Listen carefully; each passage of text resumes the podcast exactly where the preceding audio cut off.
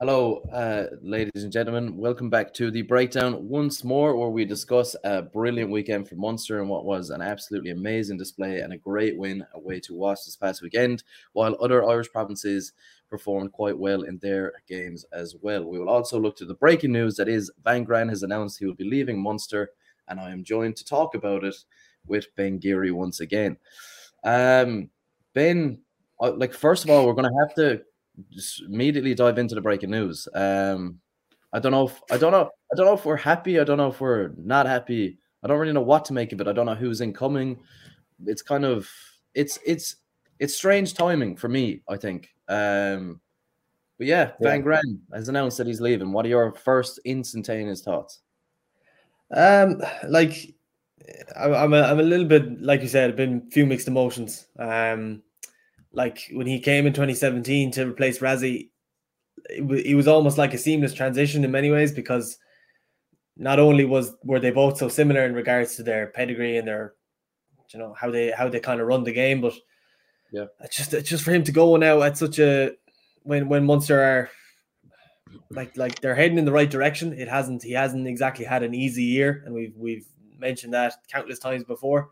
Yeah. Um, like the past six eight months alone have been have been stressful for him, but like probably much more stressful than any other head coach in the URC. But uh, yeah, it's different. They like the talks of him going to the Premiership now to coach Bath. Um, well, it, then his very best of luck to him. Yeah, it's not going to get easier, really, is it? And yeah, exactly. He's he's he's kind of facing another mountain now with, with Bath, but then again, they're not far off either. Um, do you think I, I, any do you think he's been influenced in any like kind of way, shape, or form by Larkham's exit? I'm, I, am i am sure it played a part. All right, yeah. Um, hmm. like even looking at their quotes, like Munster released a quote from Van Graan this morning, kind of outlining his decision to leave, and and I, I know these guys are are media trained up to their tonsils anyway, but they're very similar. You know, it's kind yeah. of, it's it's, yeah, you know, it's it's a bit kind of it says everything without saying anything either at the same time. But yeah, yeah, like yeah. if anything, it cast doubt over the presence of de Allende and Snyman, um, because I believe that one of the big reasons they joined Munster in the first place was to play for Van Graan. Mm. Um, so you know, you just kind of wonder does does his exit intrude on kind of the the the South African what you say the South African allegiance that Munster have at the moment, but yeah. I, I, don't know. And even when it comes to talking about who could come in to replace him, I'm lost for ideas to be honest. I don't know who yeah. possibly come. Uh, well, I mean, there's there's there's going to be one man who's going to be mentioned, but he's in the middle Big of project, as we all know, and yeah, is he's so he's so he seems to me that he's so calculated that I think he'd want to see out what he's doing in France yeah. and then take over Munster when he's got kind of nothing nothing is ideal. Like, don't get me wrong, and there is no ideal time to take over anything really, but there are better times than others, and I don't think this would be the perfect time. Yeah, exactly. And I think like Ron O'Gara as a as a Munster fan, he's the mm. ideal choice to to come. But I yeah. think looking at the the broader picture of where European rugby is at the moment, it's very unlikely because not only has he got a great thing going with La Rochelle on a European basis, I know the top 14 is a bit shaky from from their point of view, but yeah, I I don't see him just dropping everything and coming to Munster. I don't think he feels Munster owe him anything or anything like that.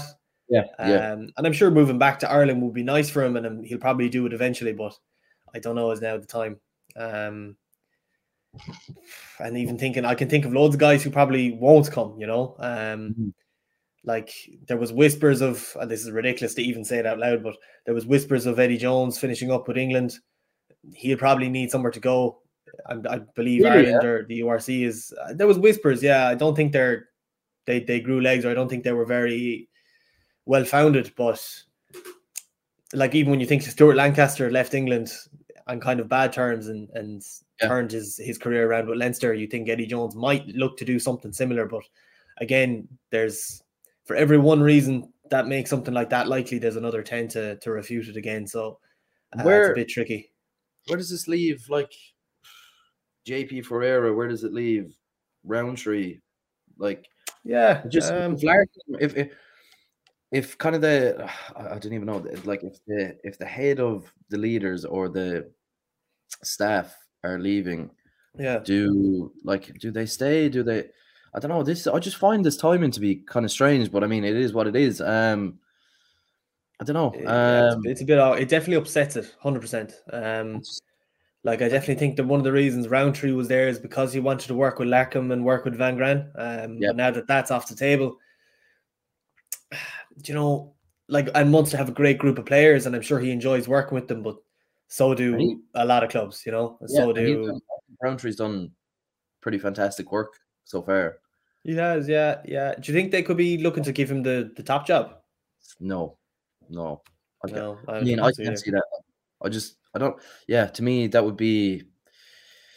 If I hate to use, I hate to bring everything back to United or stuff like that, but that would to be be like just it was like jobs for the boys, just because you were there.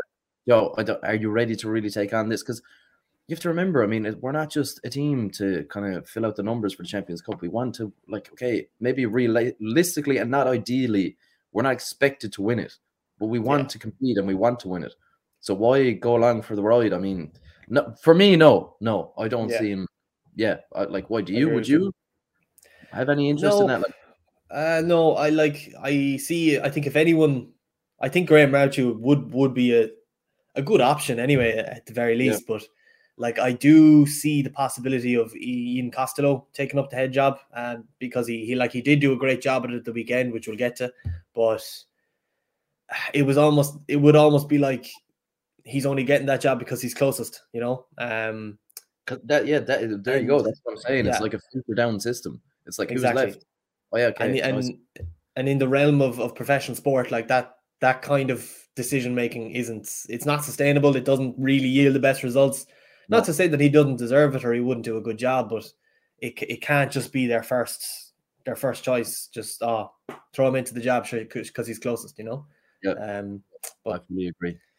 yeah listen Um, that's that I until just- we know more I mean, it's what like uh, do you know what? Even two weeks ago, if you said this to me two weeks ago, I wouldn't um I wouldn't have been as surprised. But it's just the About- fact after just after the weekend and the In like the youngsters being so promising and everything. I don't know. I just I don't know. It's strange. yeah. Don't know, we can't have it good for too long it's No. almost like no know, never. just waiting for the next car crash but Yeah. Um, it's it's difficult. It's kind of hard. I think at the stage because the news only broke this morning, it's really hard to know where what direction it's going to go in. But Yeah. um, you know, it's it's you just don't know. You just don't know. So he's been there since what November 2017. What like how would you if I had to say give me a, a rating out of 10, how would you rate his time at Munster? Like Um, underwhelming, it- overperformed. probably if you if you're if you're standing in the trophy cabinet, it probably is a little bit underwhelming. Um, Mm. like even looking back to last year's Pro 14 final um against Leinster, it was Pro 14. I don't believe it was the Rainbow Cup. No, um, yeah, Pro 14. Like it was almost as if that they just changed the way they played for that game, and they they completely scrapped the kind of both the players and and the systems that got them to the final in the first place. they basically almost well, it's a fine line between respect and fear, but it was almost so much fear that they had of Leinster and what Leinster could do that they were like, what we do effectively, it's not Yeah. going to work. So they probably completely changed the game plan to try and nullify Leinster, which of course we all know. yeah, it didn't work. yeah, plan, it, yeah. like I mean, it, in many ways, it's it's underwhelming, like you said, where he kind of fell short a few times. you know what we'll do? Very lucky, things don't go away, but To ask you this question. Domestically, how have we fared and like in Europe? We'll, we'll, we'll start off domestically.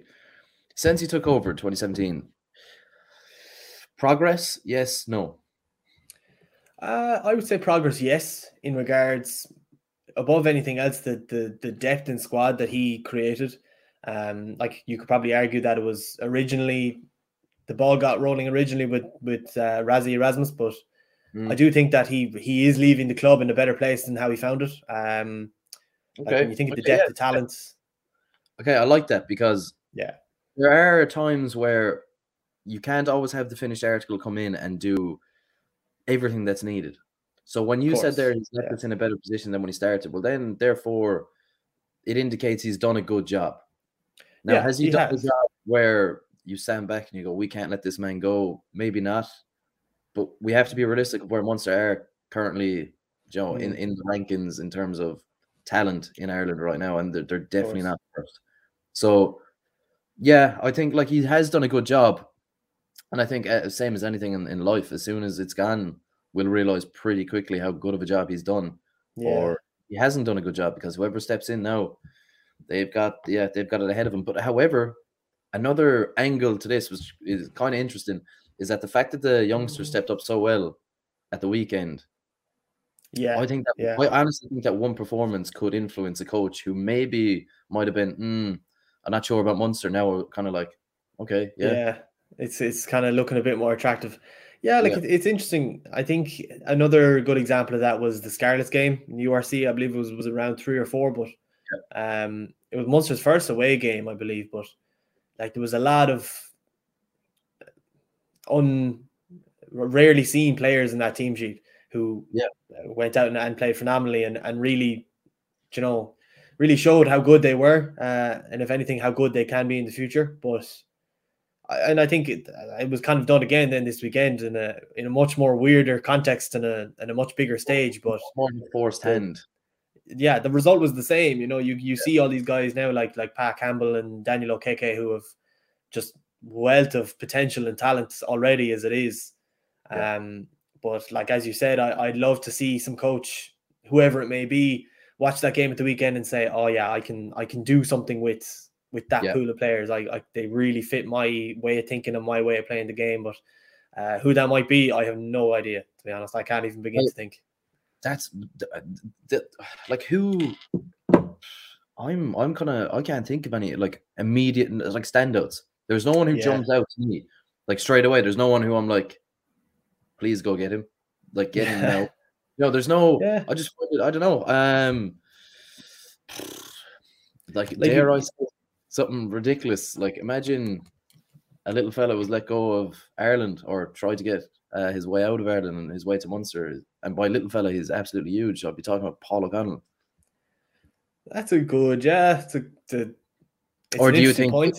Again, do you think it's jobs for the boys and experimenting with something that we can't really afford to Yeah. with? I don't know. Like, I think with Paul in, in particular, I think he enjoys the international setup. I think it suits him better. Um, Yep. I do think the the kind of club system is a bit more grueling. You know, to it's week in, week out, lots of Yeah, and traveling. a, and there's a massive difference between a coach or like a coach within the system to a head coach. It's you know. Yes, exactly. Yeah, So- yeah. A head, essentially, a head coach, his job is to manage a pool of coaches and a pool of players. Yeah. Rather than just, you know, blowing the whistle every day at training. You know, or having Um, his like Paul O'Connell, and of course Paul O'Connell has more of an effect. He's an icon of the club and the province, but like he will go into work every day, be like, right, up the momentum, up uh, up the performance levels, and get this line out as it should be. Whereas you Yeah. walk into Munster, it's like a plumber looking down on the floor and there's six or seven leaks. He's like, where do I start? yeah, know, yeah, So yeah. it's kind of Yeah. it is it's really different. Like, and the responsibility is different. Not saying Munster have six or seven leaks, but three or four maybe at the moment. Yeah. So, Then again, like talking about Paul O'Connell, those lineouts at the weekend were exceptional. Like, yeah, yeah, yeah. if Scott Buckley was. I was he, just about to- he didn't need to play that well, you know. I know. Yeah, Um, well, kill the Jets. We get it. yeah, yeah, take it easy. Come on, really.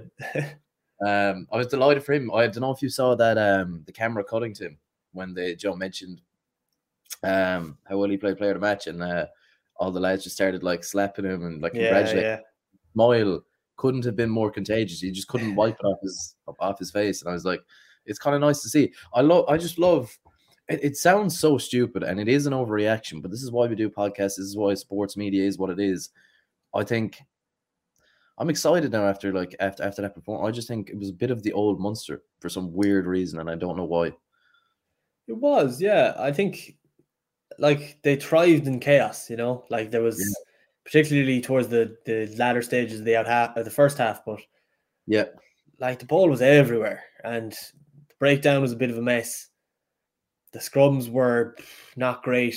Uh lineouts were fairly tight, even though they were pretty basic. I know the Wasps Wasps are probably an easy team to to throw lineouts against in many ways because you know there was you players playing out of positions and what have you. But yeah, um, I yeah, there definitely was a bit of the old Munster about it. It was they were kind of the team that wanted the win more, and that kind of shone through as well a little bit. And you had guys who really wanted to make an impact and and wanted to keep the standard that the international and the season players set. They wanted to keep that high and, and play to that standard instead of, you know, asking for asking for it to, I don't know, be a little bit easier or have it maybe 13 players playing against the Wasp 15, you know, yeah. and yeah. the unseasoned players are just kind of filling the jersey a little bit, where that really wasn't the case. And I'm really glad that it wasn't the case at all, you know. Mm. Um. But like, there's lots of positives. Yeah, uh, too many positives to be honest. Even cover in an hour, but like. Uh, before we before we completely jump into that match, because there is a lot to cover in um in the Wasps game. I'll quickly ask you this, just to finish up on Van Graan. Like, does this? So this goes two ways for me. Does this stall momentum for Munster in the Heineken Cup domestically for the end of the season, or is it like no, let's rally around and like a good send off would perform and we'll give it our all until he yeah. leaves? Way are we going here? What are you leaning towards? Um, it's it's or a difficult one. The same. Like there's there's not a many examples of of the kind of last dance mentality, you know, where you know this is our last shot at as yeah. making the most of what we have going on here at the moment because we know we can see the end, so we might as well make a big push and, and make the most of it while we can. But like there's a few examples of that, but from a coaching point of view, it's a little bit more difficult to achieve because you know he, he's already accepted his offer. He's already the players know that he doesn't really want to be there any longer. You know, um, that's a bit that's a bit difficult, and I'm sure it's they're you know they're all professionals really. At the end of the day, I'm sure it's not personal, but uh, sports is personal. You know, it's it's kind of hard to yes. to separate you know what's on paper to to what's happening in the pitch and what's happening in the dressing room you know? Um but yeah. it's hard to say. I i'd like to think that they'll they'll really make the most of it and they'll make one big push and and van Graan will leave munster as a as a champion or you know at least with a bit of silverware to his name but yeah. uh, it's difficult. Um yeah I, i'd be kind of leaning towards it mightn't help the cause but I don't know. It's it's Munster at the same time, so you don't know what. you know, you, you, can't write them off, so it could could galvanize them if anything. I don't I don't know. I don't know, but there will be some interesting angles coming from this now for for the months mm. to come. What's going to play yeah. out? So yeah, I don't know. It's going to be very, very, very, very interesting. Um, like anyone off the top of your head who who you can think who could step in, like um. Oh, I was thinking of someone, I, and his name has just left my head now. Um, like I, I think in many ways it depends what kind of situation the club is in at the moment.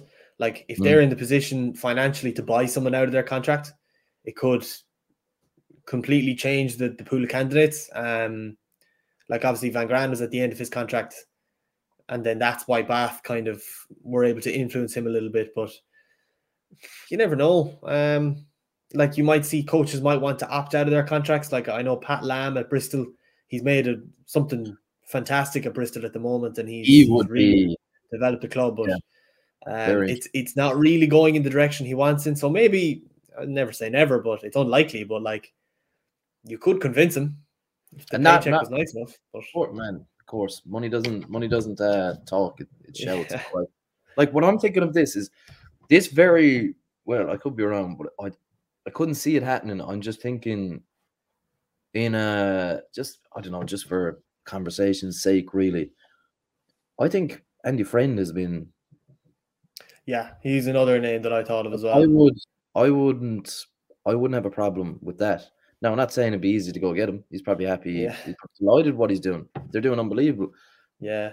Someone like that, I just think, yeah, I, I don't know where to. Who um I'm trying to think of the name, and it's just not coming to me. Um, used to play for Munster, working with Rassie in South Africa.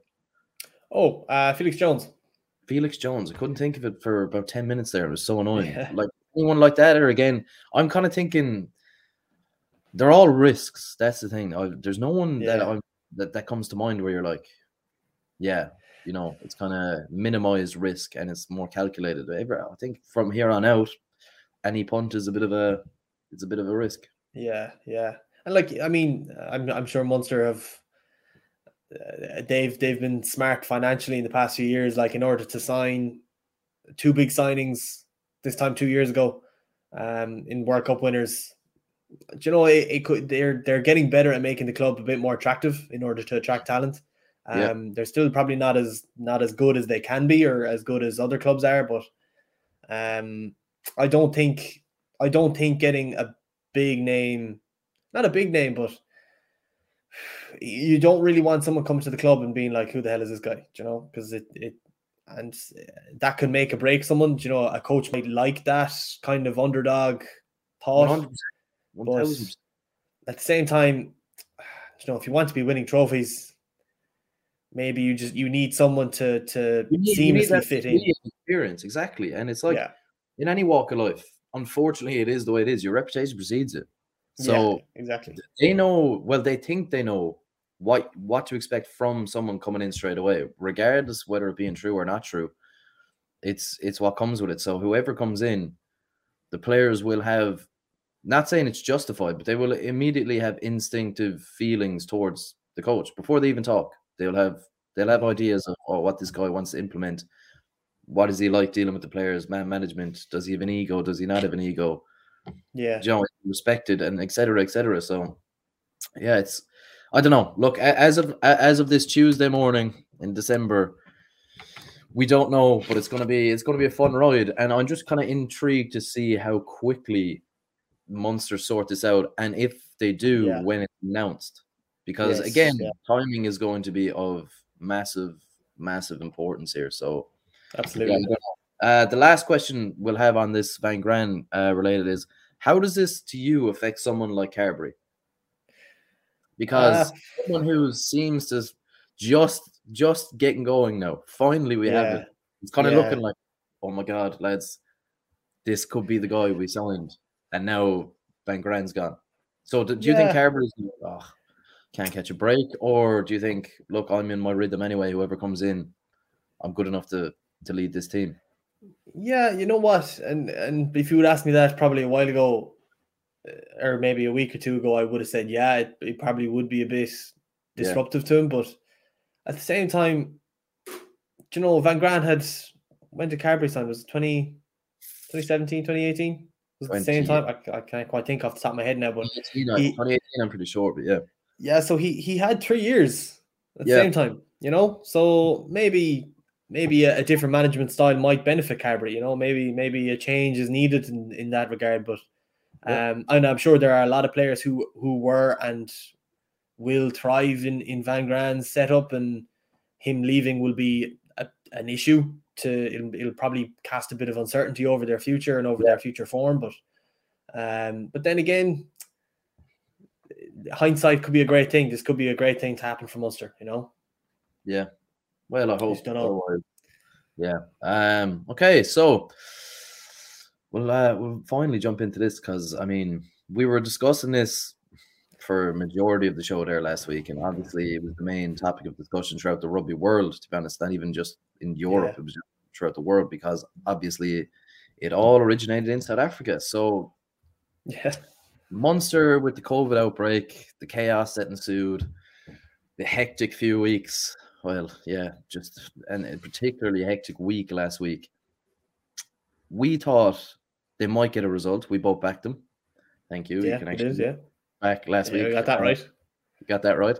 But like we we thought they'd win, but definitely not how they did and how emphatically like how emphatically they won. Like I mean, yeah, arguably one of our best performances in a while with that with that team as well. It was like okay, I've got it. this is basically what I'm asking you. Munster, were they that good? Were Wasp that bad? Was it both? Uh, it was it was both. It was definitely both. Um, like I think Wasp said something like, was it 13 changes to their team sheet? Mm. Uh, like uh, a matter of hours before the game was tw- not even 24 hours before the game, but um, or maybe it was the morning of actually. But like I even heard that that Wasp were going through their their line out moves 45 minutes before kickoff in the tunnels in the the underneath the, the stands of the stadium. Like so, do you know were Wasps were Wasps ready to go? Probably not. Probably wasn't the the most. I mean, maybe maybe the filling jerseys analogy suits that team more better than it suited uh suited Munster, but yeah. yeah, yeah, it's eh, like it's tricky and not to be taken away from from the great performances that the guys had, um, particularly the younger players. But I mean, at the same time, it you know it, it was it was a game of rugby that that you know there was two teams playing and each team had their weaknesses and each team had their strength. Like there was a lot of there was a lot of positives from the Wasp side as well. Um, uh, now that I think I about think that, the, the red card springs to mind. But I think what played out is actually what you said last week. I think a lot of that played out um because I'll give you credit when it's due, and I rarely give it to you. So yeah, give you your flowers. Um, no, I tell you, and it, it sounds like it would would have been an easy call to make, but it's not because it, it it literally unfolded before our eyes. So offensively, Wasps weren't horrific. No, they weren't good. no, yeah, They weren't. They were. There were certain things they did well. Okay, yeah, like that's that's how I would put it. I could be kind that way.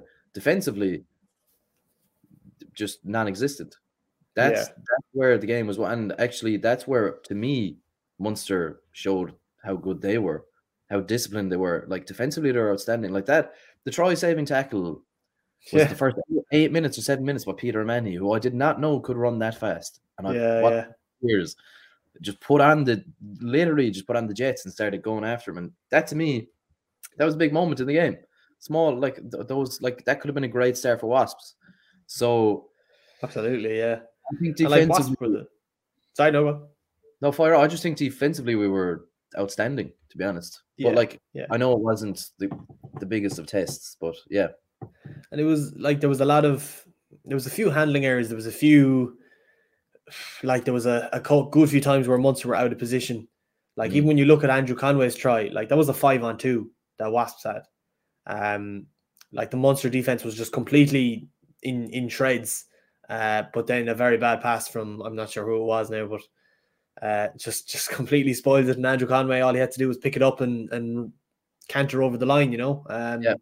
So like So you kind of you like like obviously politely because uh you you you would disagree with my like thoughts that we were good defensively. So I know, like we were we were good defensively at times when we needed to be. Um, but I I wouldn't say that Wasps were particularly like, oh, geez, we can't get through them. It was more of a case of like Yeah. that when when they did have a chance, they couldn't make the most of it. You know. yeah, Um, yeah, just yeah, they okay. I agree. Yeah, so they were just they weren't clinical in any way, shape, or form. no, no, not at No, all. no. And I I really think that like if you if you butcher a, a five on two, like. I mean, it's very hard to it's very hard to get sympathy for something like that, you know. Like Yeah. an, an under 13s team wouldn't make that mistake. And Yeah. if they did, they'd hear about it, you know. Um, so like things like that, you know, you have to take it into account. uh, Like even when you think of the the yellow card that they got, Dan Frost going off, who arguably was one of their best playmakers at the time, um, in the in the game before he went off, uh, Yeah. and also Brad Shields getting that red card, which is a bit controversial, but. I Don't know. What did you think? Did you think it was it was a red, or did you think it was I if you matched the when I first saw. So I actually I was talking to you about this yesterday. So yeah. yeah, I don't know. Um, I think this is exactly what I said to you yesterday. And I just like it. Was it harsh? Yeah. a little Um, bit? like would I feel aggrieved if I was a Wasps fan? Yes. Would Yeah. would Sorry, go on. but- no, no, Let you're you finish. fine. Uh, I'll just keep it in the same kind of analogy. If I was a Wasp fan, would I feel aggrieved? Yes. If I was a Wasp fan and I watched the highlights back and I saw it again and I was like, is that by the book? Is it the correct call? I would also say yes. So Yeah. it's one of them where no matter what the referee did, he's getting grief. So it's it's just one of those situations. All in all, was it the right decision to make? Personally, yeah, that's that's what I feel. But I mean, yeah, I just think it's one of the you can't win. It's a lose lose for the referee. He made a decision. It affected the game, but I do think it was. I do think it was Yeah. deserved. What do you think? I, I, uh, yeah, no, I agree with you. I think it, it was a big swinging point for the game, and especially the fact that he's their captain and he was that I know if He was the most decorated in the sense that he had the most English caps. He had the most, you know, Yeah. He has spent the most time in, in international camps. He was probably one of the more seasoned players on the team anyway.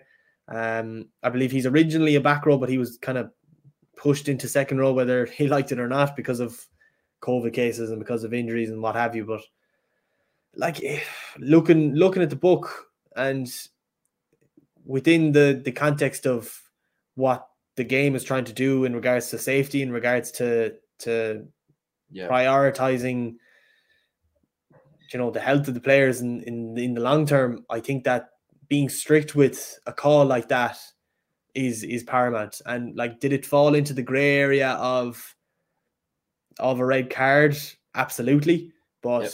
i mean Yep. if you were if you were to describe to someone what happened and ask them if it was a red card they would probably say yeah it was so it's, it's Yep. a bit harsh but it is what No, it is too I, I think I'm.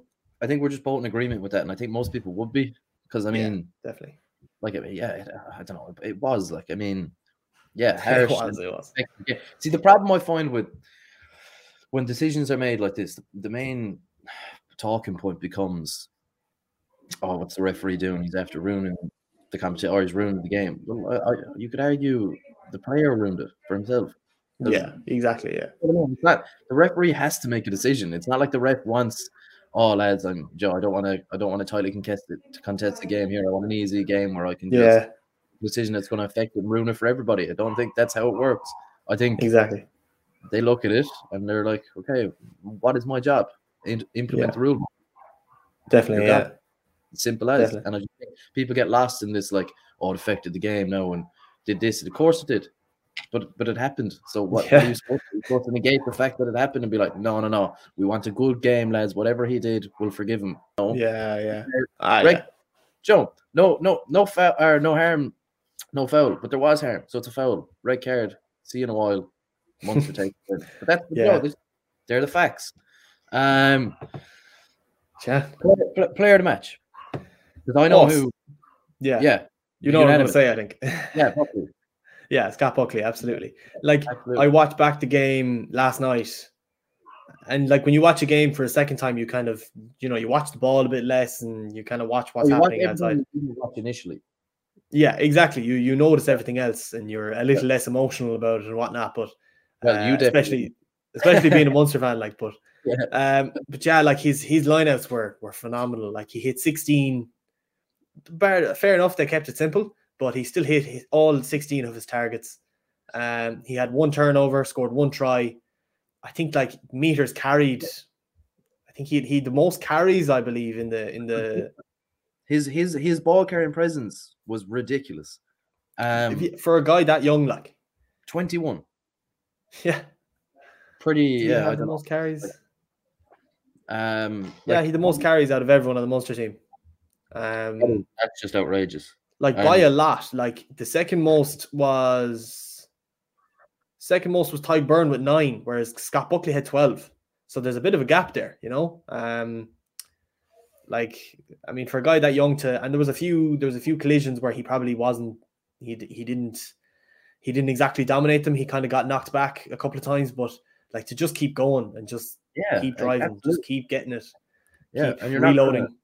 Gonna, you're not going to physically be like bigger or more impactful than everybody, every team, like every player you come. The whole point is utilizing the skills that you have, and like what to bring it back to what you said there. What impressed me the most because it seems to be one of the most underappreciated assets in world rugby because it does look so simple when you're sitting at home and you're stuffing your face with a burger and chip watching these professional athletes and we're giving them grief while doing it. We're like, oh, Joe, how can you mess up that? How can you do that? Sure, these lads are getting paid to do it. How is he doing that? They train every day. Yeah. What what a lot of players seem to not be able to, I suppose, uh, what, what, what would be the word? I, I don't know. Just perfect seems to be the line out throw. Like a lot of Yeah. hookers have serious issues with it, and he was seamlessly brilliant. Yeah, And that yeah, means again, it goes back to anybody. It goes back to a 10, Carbery, etc., doing the basics. And he did it well. Mhm. Did it beyond yeah. Like, and I think it's particularly in the in the the kind of game it was. Like, it was very scrappy. It was Mm. very kind of loose. It was, you know, it was they were they were screaming at each other just as much as they were playing rugby against each other. But like, even when you look at Carbery's two misses, like he had one bad miss in front of the post. Mm. Um, like I, I think more than anything, he was just kind of spooked because it was directly after the red card, and maybe Yeah. you know that the, you know like these, it, you don't really know what it's like out in the pitch. Maybe maybe Carberry was just spooked, but Mm. It, that that was a bad miss. But like at the same time, with the the the same context in mind, like Scott Buckley still hit sixteen, all sixteen of his targets uh, at the line out. Um, he had one turnover and one try. I'll, I can check the tackle count. I'm sure it's through the roof as well. Um, He was the standout. Like, I mean, he was a standout. Made four was- tackles, missed two. Like that's very, that's very respectable. You know, overall on, top of his already Uh-huh. sterling performance. Like, Yeah. um, Uh, he'll be a hard man drop in the future. but that's fit. the thing. It's it's amazing that after one game, like everyone can have a good performance. Like all all debutants were brilliant. Like Okeke was absolutely brilliant. Um, He was. there wasn't like no one. There, it was funny what we said was like you just make the most of it and don't don't be intimidated and just play fearlessly and that's exactly what happened i mean every single like campbell again another one like all Yeah. brilliant but i think i think okay yeah you just uh, what I, what i would say is it looked like he was playing hooker for for Yeah. us for for about five six years that was that was why it was just it was it was crazy. It was actually crazy, and I'm just delighted for him, to be honest. Yeah, Um, Absolutely. just- delighted for Munster actually more than anything because that is that's actually a position now where I think we could really do with someone like him stepping up and Absolutely. Yeah. Definitely. 100%. a, a full time threat for a long time. And Mhm. I think the whole weekend was just good for Munster. To be honest, I think it was just a good, Absolutely, yeah. weekend. Um, like who? Any other standouts for you? Um, Okeke in particular was Mm. monumental. He had a few handling errors, but like when you look at just the numbers he put up alone, like you, you're going to forgive those. You know, like he had the second most meters made with 86 meters. Um, he made the most tackles out of everyone on the team with 11, and he beat the most defenders with six. Um, like for a guy that age to be to be putting in that much of a shift is is nuts. Like monumental. He's just absolute monster. Like, um, I thought Tadhg Beirne was absolutely amazing. oh yeah, I'm sure he's Um, world class. Like he's he's yeah, the he Rolls is. Royce of, of second rows. I loved his. Um, I don't know if you caught it, but um, there was at one stage where he was ripping the ball and robbing the ball so much off what that he literally goes, "I'm sorry," and he apologized. Yeah. Had to apologize. Yeah, sure. like, I absolutely. Like, but she he was probably himself, Murray. Who else? I'm just trying to think. Himself, Murray, and Bar De Allende when in a different context. Like those guys are, they're just fresh off a Lions tour. You know, like Mhm. those guys should be, should be punishing Wasps as much as they can, just just from sheer just talent and and ability alone. You know, um, and and so they should be, uh, because that's that's what things like That's Lions tours and, and expecting, Ireland yeah. You know, Yeah. that's what they they reward. So when you're Yeah, going I- playing against a depleted Wasps team, you sh- you should be throwing them Yeah. around the pitch like a rag doll. You know, Yeah. um, but I mean, like it's just it's just more the same from him. You know, I think Tadhg Beirne is is going to be a force to be reckoned with for at least the next five, six, seven years, maybe. Um, I'm not quite sure how old he is, but hopefully course. yeah, injuries, injuries. You know, hopefully he can he can avoid them, and and if he does get them, they're few and far between. But, um, but yeah, he's a hell of a player. Yeah. Um, who else? I was surprised to see Costello empty the bench. Actually, I don't know if you noticed that, but he brought everybody on. Yeah. Um, so even when you look at like the team that was being played, like you Can had, you for a sec? hmm, sorry, go on. Can I interrupt you for a sec? Because something just dawned on me there, and I this is completely my own head now. This is a this is a theory I have, and it could be absolutely nothing. Do you think for a second that possibly, possibly, just entertain me, Ben, right? Right. I'll try. Van Graan would have informed the squad before the Wasps game that he was gone and that Ian Costello was basically not taking the reins, but would implement kind of what he wanted. And maybe, possibly, that was maybe an audition for a job. Or am I Yeah. la la land here? Because I like obviously you would think it would be leaked. One, like people Yeah. within you know that Munster would know. Oh, Van Graan's leaving. Blah blah. Probably wouldn't course, happen the week of a Champions Cup game going away to Wasps. Considering everything that happened with COVID, it would. I would almost think it would be naive to give them the information that he's leaving at the end of the season during such a chaotic week. However, I love having these ridiculous ideas. I just think, imagine that was the case, and imagine Ian Costello was like, "Oh, unbelievable." And, I don't know. just now he's the head coach. Like, Yeah, it definitely didn't happen. Like, I'm definitely just making up a scenario in my head. It's a good scenario, and it's saucy. yeah, and, and I don't think you're you're definitely not you're definitely not wrong in the sense that they probably knew. I'm sure the players did know. Um, like as you know, like these things, like they probably I'd say if they lost, they probably would have released the news on the Monday morning, yesterday morning that he was leaving. You know, um, Yeah. yeah, you, you don't know. It's it's a strange one. Um, I you're you're not far off either in the sense that it's probably is a bit of a, an interview for for Costello as head coach. Um, Mm. I frankly don't think he's there yet. I don't know is is putting him in the in the top job with suddenly so much more responsibility and so much more Yeah, you know just mouths to feed in in figurative sense.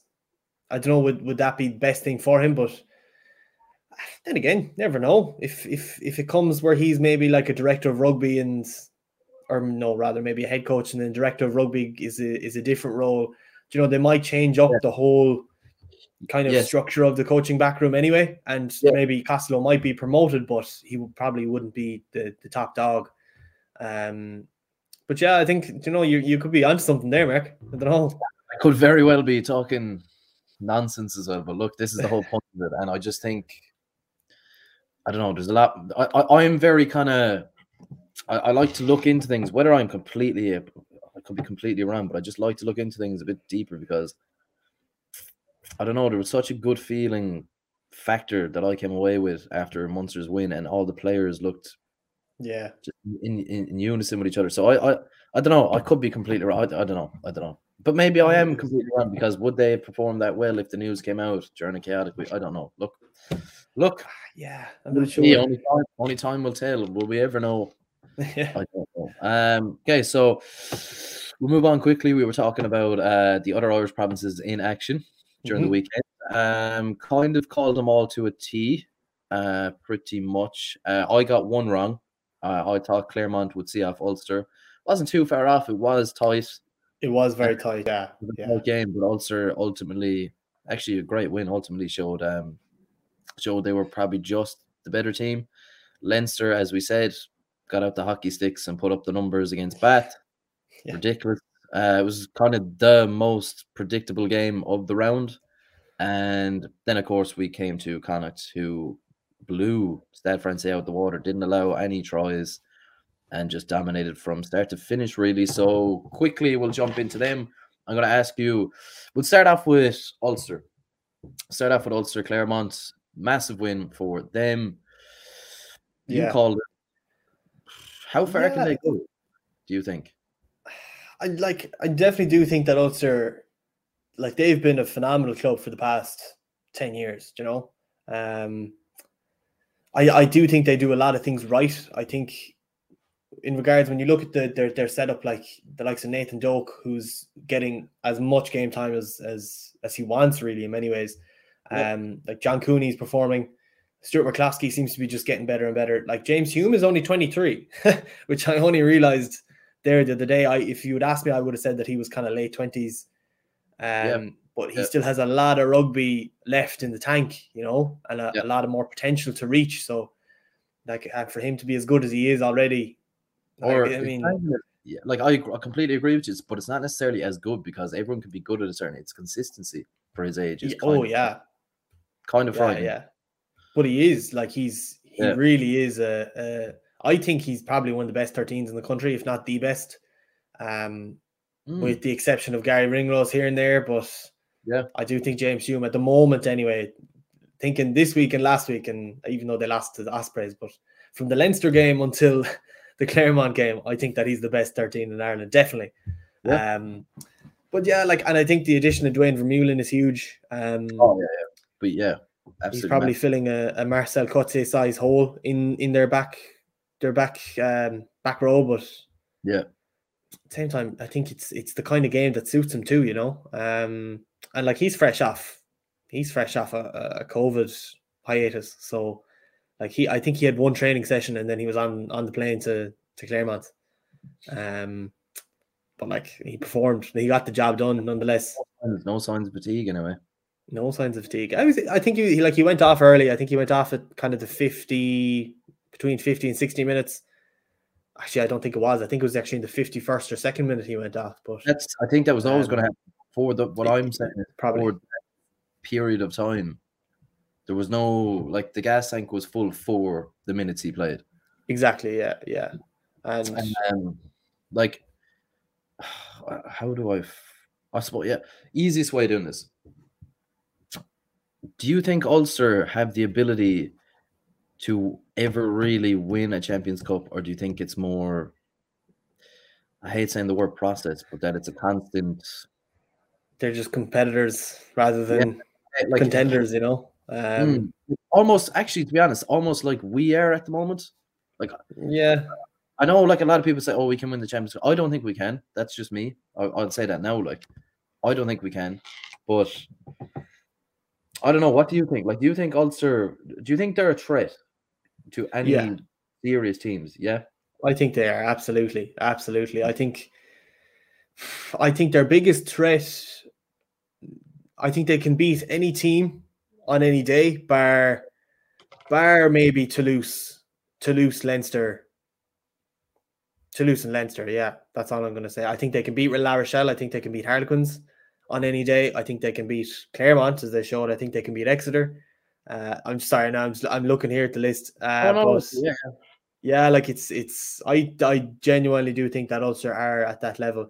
And like if it's not this year, it's it's next year, you know, or it's the year after. Um, unless unless their head coach up sticks and leaves, but that's kind of exactly my point, though. Like, do you think that this year could be the year because this always seems to be? Yeah, yeah, yeah. No, that's a good question. Yeah, I, I do think so. To be honest, um, I think they can get over the line. Like, I mean, I don't know. Yeah, maybe they can. I think they I can. Know. I think they can. Yeah.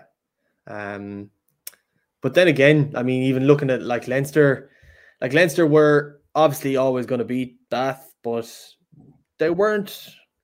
They didn't play phenomenal. You know, they weren't. Uh, they didn't exactly. Uh, yeah, like uh, I know what you mean, but again, actually, you know what? You could be right. I just think Bath. I think Leinster kind of they're like, here, look, we just need we, we need to kind of show up, and that's kind of yeah. it. And not to be disrespectful, but that's just where kind of those two sides are at at the moment. So I don't know. Yeah, maybe it was what it was. But like, I mean, um, if if Leinster showed up and had a similar performance against Ulster, I'm I would be con- I would be confident that Ulster would win. Um, yeah, I can't argue with that. Like, yeah, just in the sense that I think they're just more clinical. You know, they make less mistakes. Yeah. You know, they're, John Cooney's probably a bit better of a of a place kicker than although Harry Byrne or Ross Byrne was very good. I don't know. I just feel like they can get stuff. They can get the job done. Like Clermont threw the kitchen sink at them. Like yeah. the last the last half an hour, twenty minutes of the game, it was all Clermont's. I think that firing shots. I think um, that's so like like you're saying there, you do think they can do it, and I think if if there is a reason to kind of agree with you and suggest that they can go the whole way, it would be their ability to absorb pressure. Absolutely, yeah. Absolutely. Against Leinster, I think eh, like we we talked about this already. We were like, as soon as Henshaw got that try, I think everybody thought, okay, writing's on the wall. Leinster are going to go on. They're going to win this as they do in Leinster fashion, and Ulster be left in the dirt. Ulster did not get bullied, and they were in Leinster's face and they were physical till the very last whistle. Yeah. And what do you know what I like most about them is I think when they're up, not only when they're chasing a game, not only when they're drawing a game, looking for to take the lead. I think when they're up, they're the aggressors, Mhm. and I like. I just think that mentality will get you very far. There's no foot off the pedal. And I like, I like, I like their style. I like their style, and I like the way they're aggressive and on the front foot most of the game against, regardless of the opposition, really. But I just, I am, I am kind of on the other side as well. That was like, mm, it was a URC game. Yeah, yeah, Leinster of course. slightly depleted. I think when it comes to the the big boys and a massive crowd, Champions Cup game, Leinster have everybody fit. I don't know. I'd still be leaning towards them. Yeah, I know, and I, and I agree with you, and I think it's it's getting harder and harder on a yearly basis to predict who who's going to be the winner. Like you probably would have you probably would have picked Toulouse at the start of the season last year, but like those quarterfinals and semifinals were really they could have gone anyway. You They know, were the best. That, that, Um, I'd argue was one of the greatest games I've ever seen was Munster Toulouse.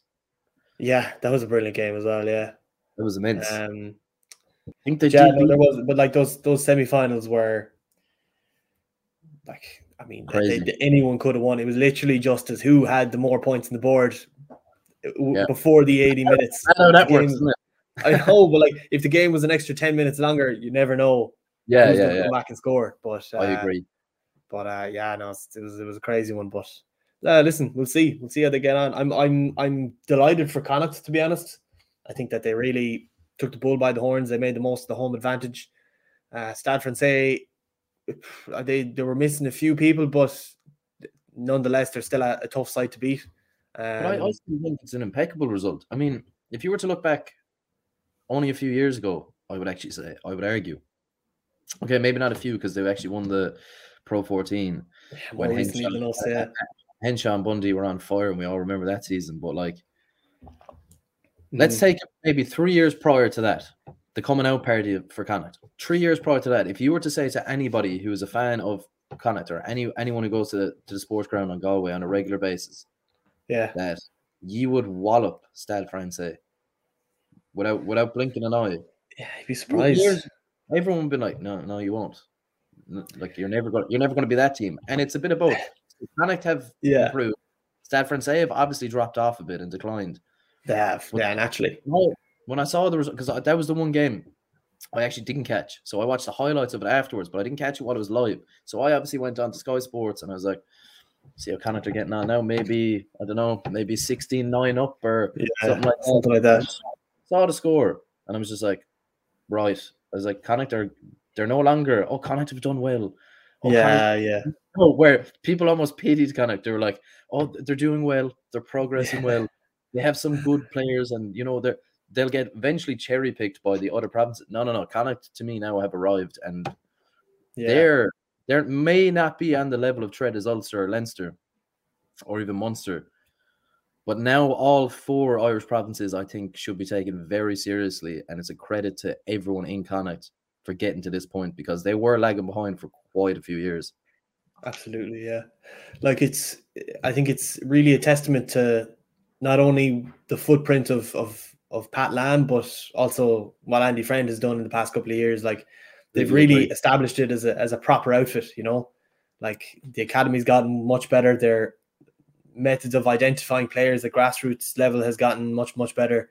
Um, they're also able to kind of box clever in regards to signing, like even spotting Max Han- Mack Hansen from from was it was was a Western Force or you know probably the smallest club in Australia, uh, who I think he, he actually was he had fallen out with for lack of a better explanation, but he was he was training to be an electrician and he thought his rugby career was over and, and Andy Friend picked him out of out of Canberra, but yeah, I believe it's Canberra. He's from in Australia, but you know, just like things like that, like they're really playing money ball. They're really using their resources as Yeah. as best they can. Yeah. Um, and that's what that's what a good head coach does, and and it's it's prov- think proving to be quite quite successful for them now. Hundred percent. I think the most telling thing, right? We're, we're kind of going off and kind of a bit a bit long, so we'll try. I'll I try love to keep this I love as, do I, as concise as I can. I think the biggest, biggest compliment I give like to Connacht at the moment, in, in my opinion, is simple, sim, simply put, right? Years ago, if you did well for Connacht, it was always in the back of your head. If I do well enough, I can move on. yeah, yeah. It was it was it, there they were a stepping stone. Now I think a lot of players are looking. If I do well enough for Connacht, I can get another contract for Connacht, and we Yeah, can win for Connacht. yeah. So I think Yeah. that's where you become a threat. Where if you have talent and you embed that talent into your squad and you develop that talent, that that talent will leave you high and dry, and you're looking again. And Mhm. there's a five year cycle where oh we have to look again, keep going. Basically, almost a selling club, if that makes any sense. You know, a feeders club. Now I think, okay, a proper. they They're can play ball. contenders. Yeah. Yeah, They're Yeah. playing for the jersey rather than what what the jersey can do for you, kind of. To hopefully get to Um, another jersey. Yeah, Yeah, exactly, exactly. And I think that, and I think rightly so. I think they're, a, you know, they're a fantastic. There's a fantastic culture there already within the club, Mm. and that's only getting stronger. Uh, like even when you when you look at the city of Galway, like that part of the country needs a a, a proper rugby club. You know, it Yeah. needs a. It, it deserves it just as much as it needs it. You know, um, Yeah. and I think it's it's only going to get bigger. It's only going to get stronger like I know there's going to be bad seasons and, and there's going to be injuries and there's going to be you know what have you. There's going to be Sports. plenty Yeah. plenty of reasons why they don't succeed as well. But Yeah. um, I think looking looking to the for- future, like Connacht aren't going anywhere. no, the foundation has been laid down. Absolutely, yeah, Oh. absolutely. Yeah, they can only go up, in my opinion. But Mhm. I've gotten some things wrong, so we'll see. Um, yeah, okay. Quickly, we'll just we've yeah we kind of covered Leinster already. There's not much to cover, so you know they they did what they did. They do what they do. Um, yeah. So I suppose we'll move on to this weekend's round of fixtures. Well, Cool. if they happen, um, because the way things yeah. are going, in in every sport, like we were talking and discussing before we came on live here, the Premier League could be cancelled. So other competitions in sporting in this, across the sporting world might follow suit. So I'm just looking at it here. Uh, we obviously have Castres. Um, before we jump into whether it's going to happen, whether it's not going to happen, and all that, I suppose your favorites for the game, Munster, of course, at home. Yeah, I think Munster. I think uh, like Castres lost their. I think they they did a, a two year winning streak at home, uh, which went up in smoke on Sunday night against the last game on Sunday against uh, Harlequins. Um, so that's you know they've they've been a bit spooked now a little bit. I think they won't fancy the trip to Thomond Park. Um, so I I do fun, fancy Munster for that. Uh, like even looking at Leicester Connacht, like that's a big challenge for Connacht. Like Leicester are top of the Premiership table. Um, they've had wins over Harlequins. They've had wins over Saracens. Mm. Do you know? I believe anyway. Uh, do you know they'll be a really really tough outfit to for for Connacht to beat.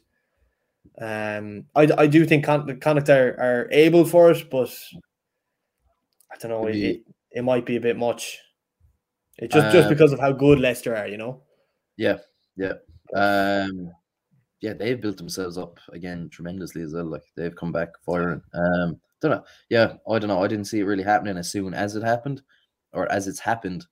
Yeah, Um, but yeah, I don't know. Uh, like, well, I'm just looking at this right here. So Castres are currently sixth in the top 14. Like, Mhm. it's a funny old top 14 this year, by the way. Um, yeah, it's been all over the place. it is very all over the place. Would you see them as who? Actually, this is the question I wanted to ask you. Who's our biggest competitors in this group? Um, I'm not sure. You have to go with uh, the dark horses now, Harlequins. Yeah, well, Harlequins are are uh, like especially since we beat them last year. I think they're they're they've done their homework. Um, I yeah, I think it could be Harlequins to be honest. I think Harlequins have, have gotten better again since since that last pool stage clash. Yeah. Um, yeah, it's tough. I would have to say Harlequins as well, to be honest. Um, like Castres Castres are good though as well, you know. Um, I, Wasps should have been better as well. Um, I think when it just in regards to injuries and, and COVID and stuff like that, like if we were playing a full, well, full, fully fit Wasps team, it would have been a very different story. But Yeah. I'm sure. Well, I, I think no, I think you're spot on. I think most would agree if if both teams were fully fit or not fully fit but fully healthy, let's say, yeah, be a completely different. ball. Yeah. absolutely. Um, like yeah, so I'm just looking at something here. So Connacht, um, Ulster Leinster all in action again as well. I'm just actually with in terms of matches that you think are going to be in doubt, like what what are the rumblings of the matches that might be off? What how do they deal with matches that may be called off going forward? How does this? How do we cope with this currently? Um, yeah, like it's a, it's a bit it's a bit up in the air a little bit. I know there's serious question marks around um Leinster and Montpellier. Yeah. Uh, and like if they cancel that, it's they have to kind of for the the just the way it works and the way points are allocated and stuff that the the fixture if the fixture doesn't go ahead, it's a 28 nil loss to Yep. a said team. But I think in a situation like this, because of COVID, you kind of don't really know. You don't know who gets the 28 points and who who doesn't. Exactly. So Who's that for? I, frankly, I don't know. I, I don't really have the answers, but yeah. um, yeah, you just don't know. Maybe there's a rule there. There's a clause there that it's that that that that does provide the answer. It does kind of it does mean that Leinster get the 28 points or Montpellier get it or what have you. But uh, like that's in serious doubt. Um, I hope I hope the Munster ma- game goes ahead. I hope Connacht goes ahead. Um, but then again, you just don't know. We're still kind of at the mercy of COVID a little bit, and it's Absolutely, the whole world is You know. still and like uh, th- they're the two Friday fixtures, by the way, as well. Leinster, Montpellier, obviously traveling to France, and then um, Ulster host Northampton on the Friday as well. So yeah. just hopefully those two games can go ahead, but we don't know. We don't know. Um, so we'll obviously we'll stay on course looking at these fixtures. Your lads, your dark horses, Harlequins will entertain uh Cardiff. Um, That should be should be all right. I was just about Yeah. to say, I was like, that wouldn't really grab my eye, so to speak. Um, then who are Sharks, Clermont, Racing, Ospreys, Glasgow, Exeter, and then we come in then at eight o'clock on the Saturday against Castres, and Sunday. Arguably, you were just mentioning it there. Arguably, the tie of the round would be Leicester and Connacht. Yeah, I would I would say so. Uh, like Leicester are just like Leicester are playing some phenomenal rugby at the moment. Um, Like you fancy Leicester there, so I I, I take it. yeah, I I do fancy Leicester. Like, of course, I would love Connacht to see Connacht win. I think Connacht do. I think they're able to win, but like I believe the game is away. I believe it's in Welford Road. Um, There you go. That's and it's just so hard to win there. Yeah, It's impossible. Like, so historically it's it's not where you want to go looking for a win. no, uh, no, definitely not. Definitely not. Just it's not crowd impossible. you as well, and it's just yeah, it's a tough place to win, especially It's with the form there. They've been absolutely immense.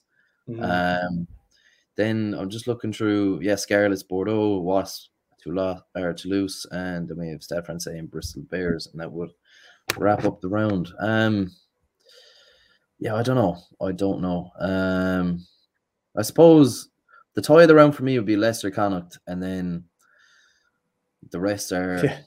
forgettable games to be to be kind about it.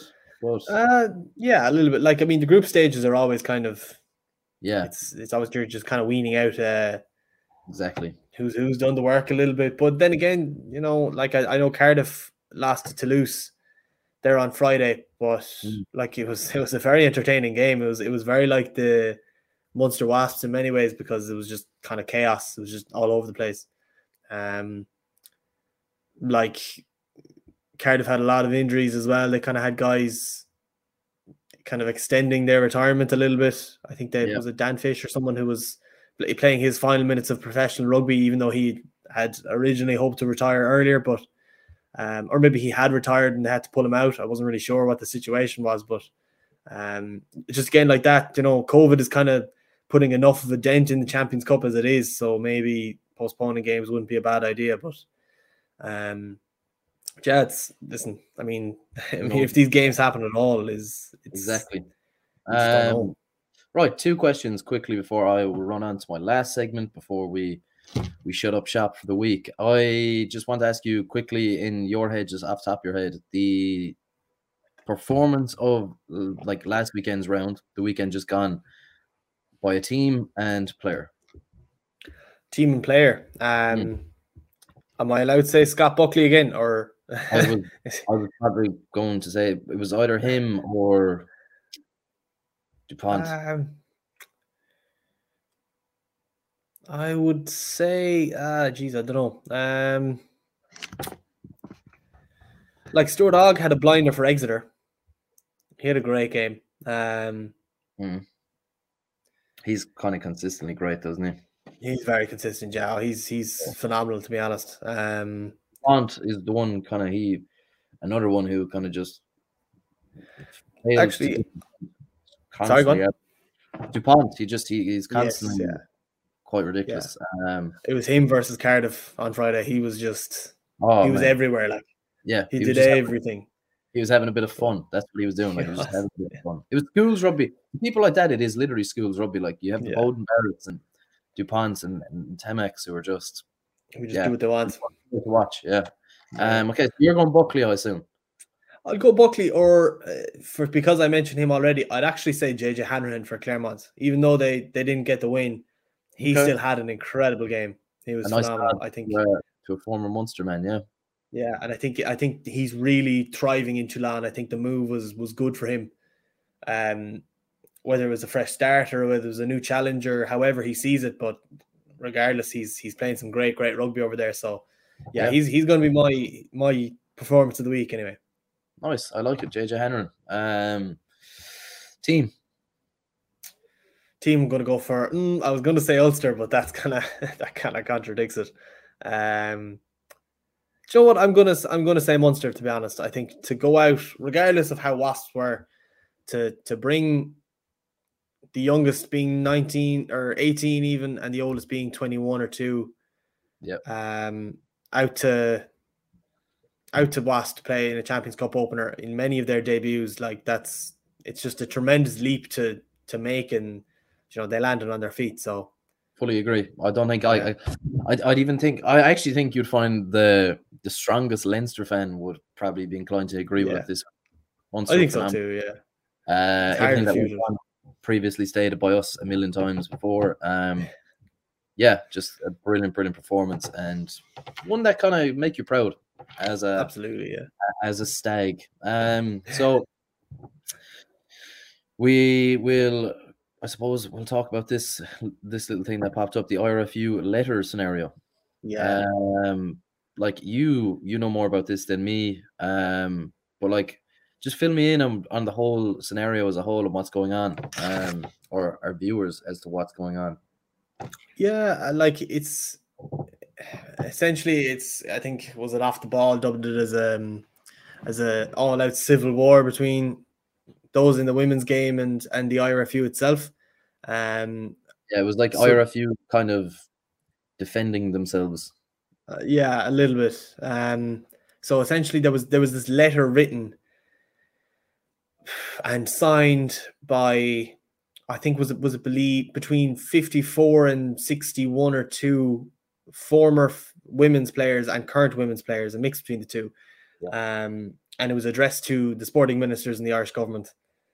And what they did, I have my notes here, uh, they're basically claiming that the IRFU of like it's a bit complicated. Um, they're they're citing uh, a lack of transparency and overall lack of ambition on behalf of the IRFU against towards the women's game. Um, they present at the point of like a lost that they've lost all trust and confidence in the IRFU. This is the players themselves. Um, they also point to uh, uh, like inequitable and untrustworthy leadership. Um, there's a few points I, I scribbled to well, scribbled down so this morning, but highlight um, the the main the main message is neglect. More or less neglect, yeah, and that like what what can be done to improve the game isn't being done. Um, like there's two two reports ongoing within the women's game, I believe carried out on kind of on behalf of the IRFU independently. Um, but like one report is looking into the disappointment of their most recent failure to qualify for the Women's World Cup. And then the other report is to kind of looking at the game as a whole, you know, looking at the overall structures and player pathways and what have you. But um, yeah. but like at the same time, there have been other similar perform- reports in the past, and I think that's why they're deciding to publish this letter now. Um, I believe they reached out to Murray Kinsella in the 42. He was the first one to get his hands on it, uh, and then other rugby journalists have have done the same. They've followed suit and published the letter themselves. Uh, yeah.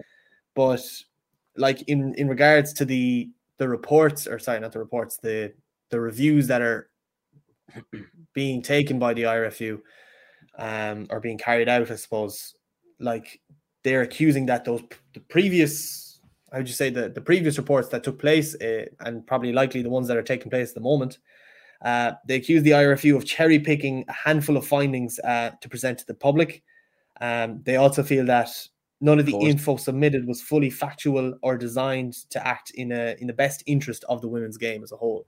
So they're really kind of going to town in the IRFU here, saying that you know there's lots of stuff that they could be doing which they're not doing, and then mm-hmm. whenever they need to find an excuse, they're cherry picking the information and they're providing false facts essentially. Uh, yeah. We sound like Fox News now, but they're finding false facts to to kind of make the IRFU look good and make it seem like the women have everything they need that they're just not winning. Um, yeah. To be honest, I yeah. think it's a that, that to me is the most vile part of it, isn't it?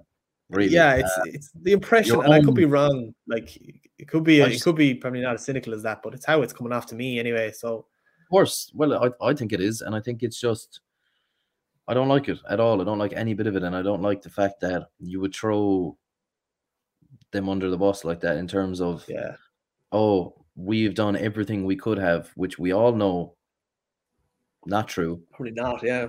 When you do have a problem with it, we're going to deny everything by literally not I'm not going to say lying about facts, but if you don't reveal the whole truth, you are being dishonest. So it is yeah. it is effectively in a way lying and just kind of yeah it's it's not right we've had these issues haven't they've been they've been existing for for months and years and like this has always been a like going back two months ago three months ago there was there was war over dressing rooms mm-hmm. so the, all these things, all these little things that aren't little things. That that that's the biggest problem. Like it, it, yeah. it's these are massive, massive things. If that was to happen, Johnny Sexton came out and talked about it as well, and he was like, if they if they ever thought of doing that to the men, like they wouldn't, they wouldn't dream of it. Yeah, and it's no. all it's all going back to money, finance, and just pure favoritism for what sells if you don't sell, oh, you didn't qualify the World Cup, we don't care about your facility. Then how are you supposed to qualify for a World Cup in future years? How are you supposed to progress? How are you supposed to advance? There's no if there's no care and no one putting anything into it, you're not going to get anything out of it. And it 100% is not on not solely on the players for not qualifying for the World Cup. And they came pretty close, mind you, as well. So maybe yeah. if they did have dressing rooms and a proper backing, they might have been there. So to me, the RFU can can sort themselves out because they can look I, inward. I think it's wrong, and I, am yeah. not even going to get. I'm not even going to get too hung up on this right now. But I just think it's absolutely wrong, and I think the way it's bully mentality as well because they're yeah. They're such a huge outfit and they have such a massive impact that they can feed false or fake news as as you would say yeah. it.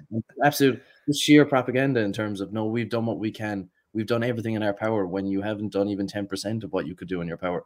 So yeah. look, neglect and lack of leadership, massive problems, and lack of accountability in many ways. Um, yeah, like like they said, yeah. And it's like what what probably made the IRFU look a little bit worse, or probably a lot worse, was like that story broke. I believe it was yesterday morning, and within an hour or two hours, like maybe maybe three at the absolute least, the IRFU yeah. had already released a statement refuting the letter um, I believe their quote was they refute the overall tenor of the letter, which just means that every, every instead of instead of considering the very the very uh, kind of nitty gritty details within the letter, they just kind of refute the whole thing. They say it's all wrong, yeah. um, instead of actually providing evidence as to how it's wrong and you know what have you, in in actually intelligently uh, debating and and would you say arbitrating the, the issues but um but then again the letter wasn't to the IRFU it was to the government um but it's it just seems like a really really sour situation uh, between the women's game as a whole and and the IRFU outfit um, yeah. don't really know what what a possible resolution would look like but it's far away anyway at this stage